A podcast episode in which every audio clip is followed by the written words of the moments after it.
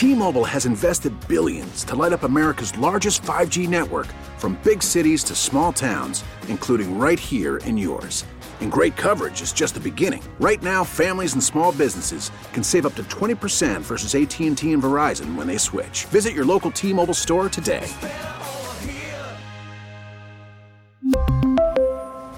Plan savings with 3 lines of T-Mobile Essentials versus comparable available plans. Plan features and taxes and fees may vary.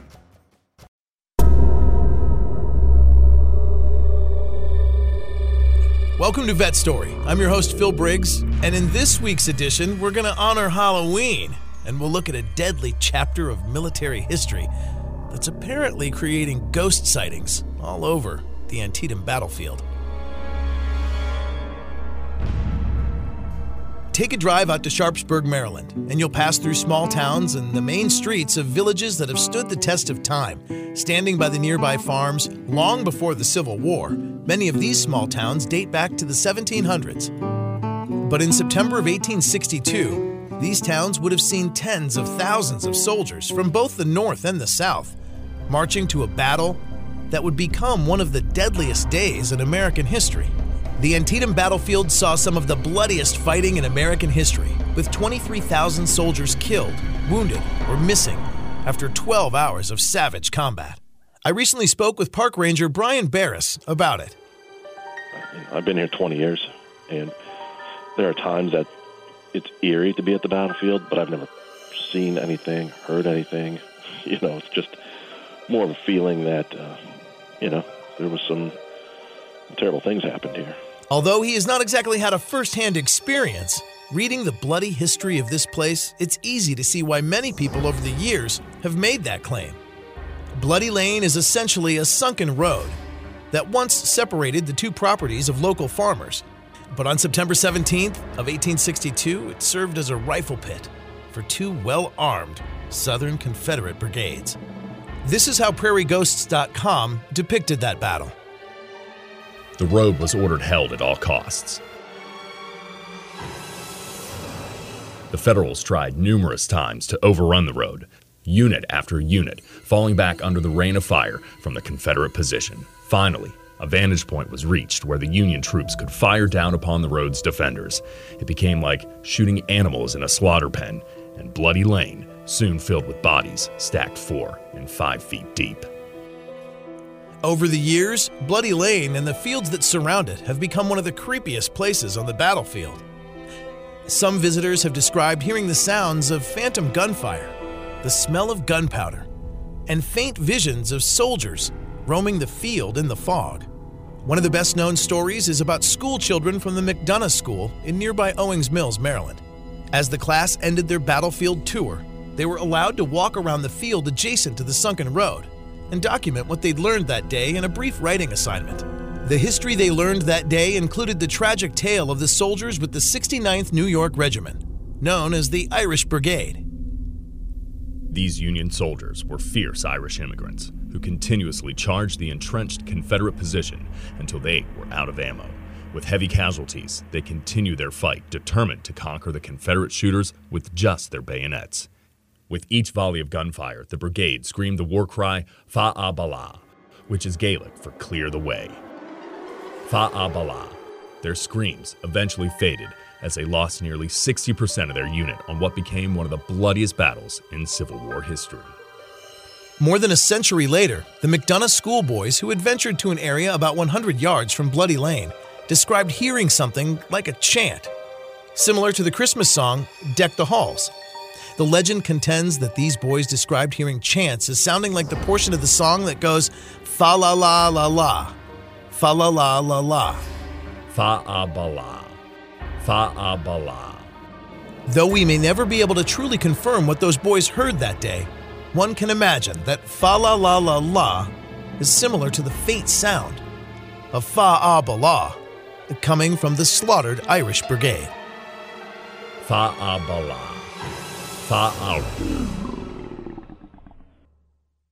Now, as ghost stories go, they're always fun to hear around a campfire or in a dark room, but I was curious to find more people with real world experience with these kinds of ghosts. So I looked up a paranormal researcher, Angela Souders.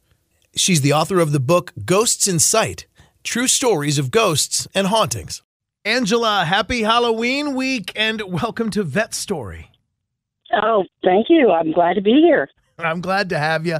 And uh, on my recent trip out to Antietam National Battlefield, um, I've gone there several times. And with your paranormal expertise, I have to say, do you agree with me when I say that's an eerie damn place?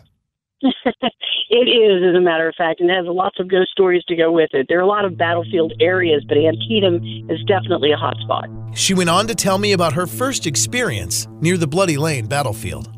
This particular time, I was there with a friend. It was daylight, and we were actually walking up and down Bloody Lane because we were simply visiting, uh, just for no other reason than to visit the Antietam battlefield. And we were on Bloody Lane, and we happened to be the last couple of people that were leaving uh, because it was just before dusk.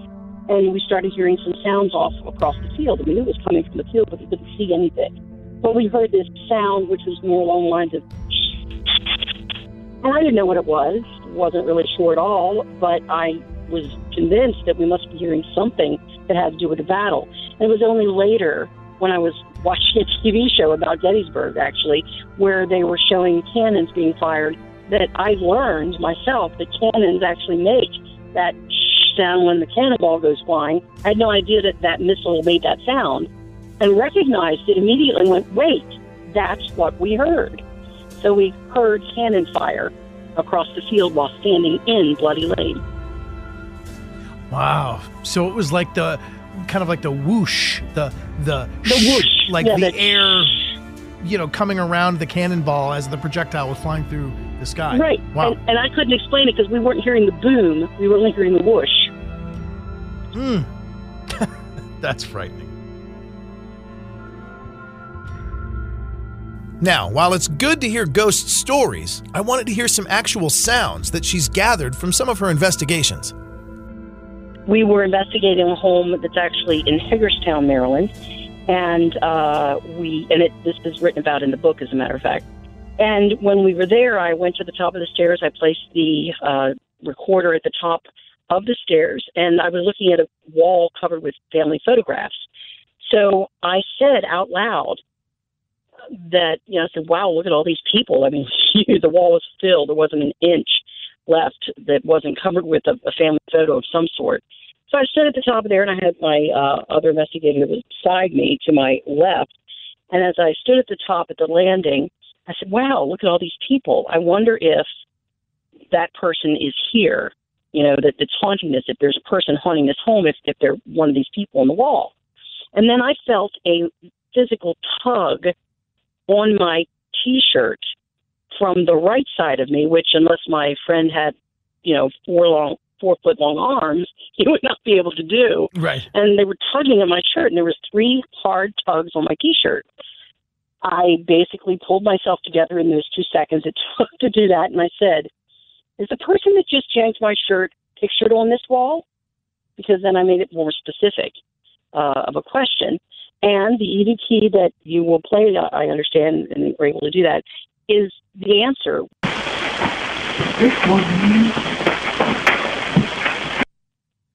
Wow, that is really audible. Let me do it one more time. Sure.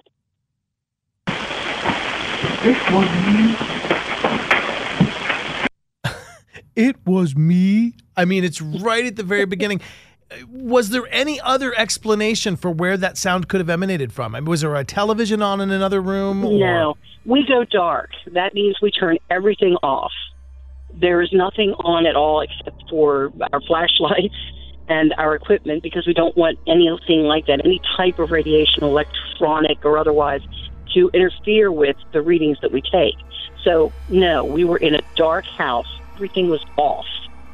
And it's a house, not an apartment. There are no walls. And this is a, a very, it's a neighborhood where houses are actually quite a, a good distance apart from each other as well. There was no one in the house we did not account for that was speaking at the time because we're very careful about that. That if we do talk, we do not whisper so that these whispers are not misinterpreted as ghosts.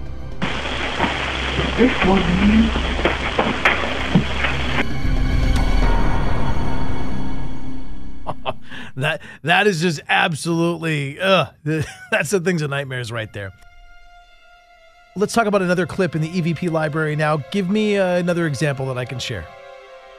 Well, I, I like you to do uh, the one that says. Uh, what is it? The little girl. We were investigating up in uh, Waynesboro, Pennsylvania. That's where this took place.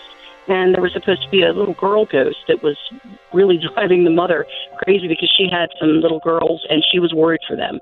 So she shipped the girls off to grandma's house. It was just her, no one else, not even her husband. He found someplace else to be. And it was just the mom and our team. And we understood that the little girl had been seen by many a family member. And she'd been seen a lot upstairs, uh, specifically in the mother's, uh, in the master bedroom. So we put a recorder on the bed, and we and we put a little dolly there too, because it was a little girl who was being seen about ten years old in a white uh, long little nightgown.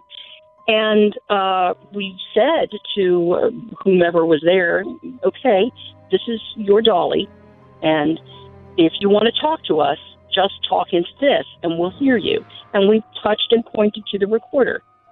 But this this little girl ghost was probably from around the 1940s, from what we understood about the history of the home. And in fact, the little girl ghost did not know what a recorder was, so her response to us in the recording is the EVP that you're about to play, which is very simply, well, what is it? Mm, okay, let's give it a listen.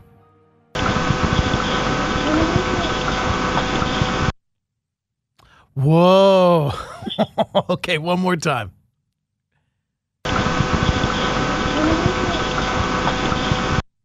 Yes. I mean, very distinct. What is it? And again, it's a little girl. Oh.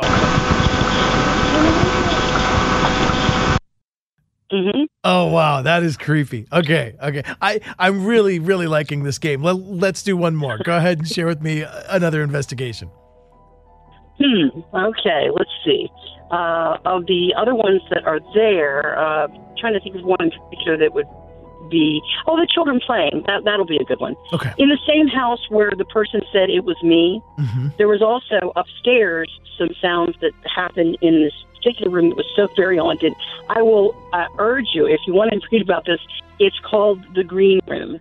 In the book it was entitled the green room but this house had lots of things going on and it was probably the most haunted place you've ever been to and in particular, this one room, there were the sounds of children talking and playing. There were no children, not only were there no children in the house, but the one child that did live there normally was about 14. And this house is a stone house that is separate, it's on its own little property, and there are spaces between the homes. And we had gone dark, as I said. But you can distinctly hear children talking and playing with each other.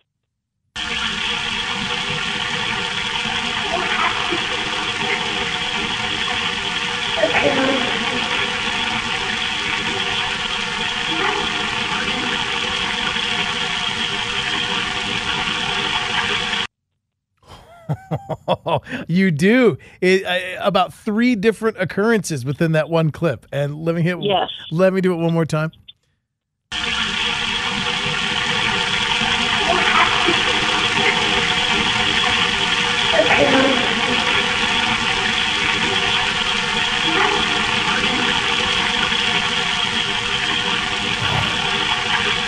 Oh, whoa. Now, again, as at the time of the investigation, uh, you're recording this.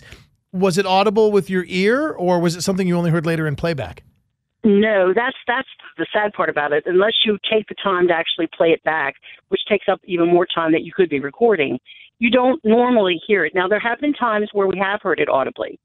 Uh, there have been a few investigations where everybody heard it, everybody wanted to know where it came from. Right, so that has happened.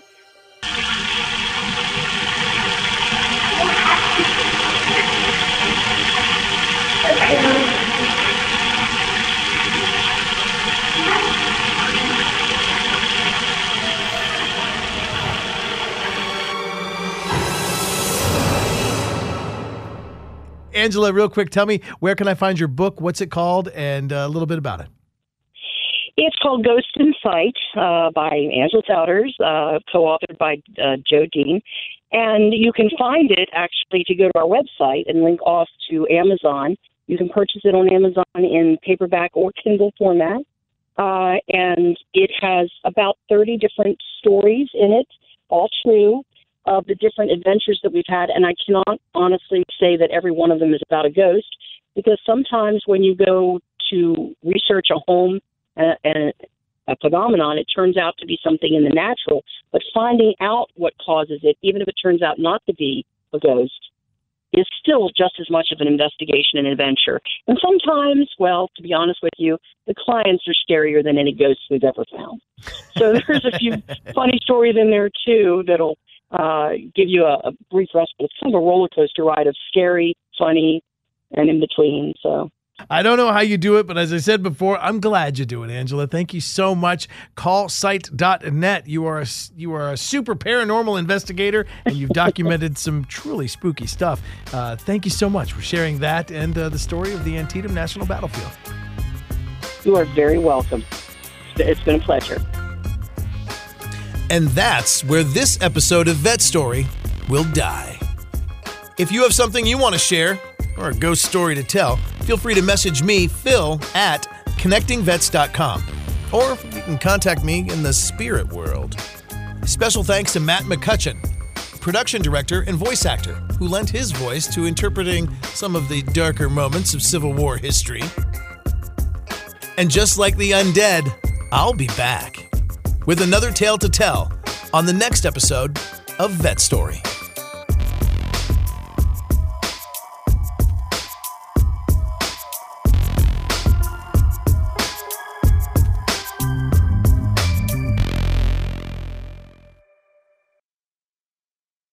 We really need new phones. T-Mobile will cover the cost of four amazing new iPhone 15s, and each line is only $25 a month. New iPhone 15s? Only at T-Mobile get four iPhone 15s on us and four lines for 25 bucks per line per month with eligible trade-in when you switch. Minimum of four lines for $25 per line per month with auto pay discount using debit or bank account. $5 more per line without auto pay, plus taxes and fees. Phone fee at 24 monthly bill credits for all well qualified customers. Contact us before canceling account to continue bill credits or credit stop and balance on required finance agreement due. $35 per line connection charge apply. Ctmobile.com.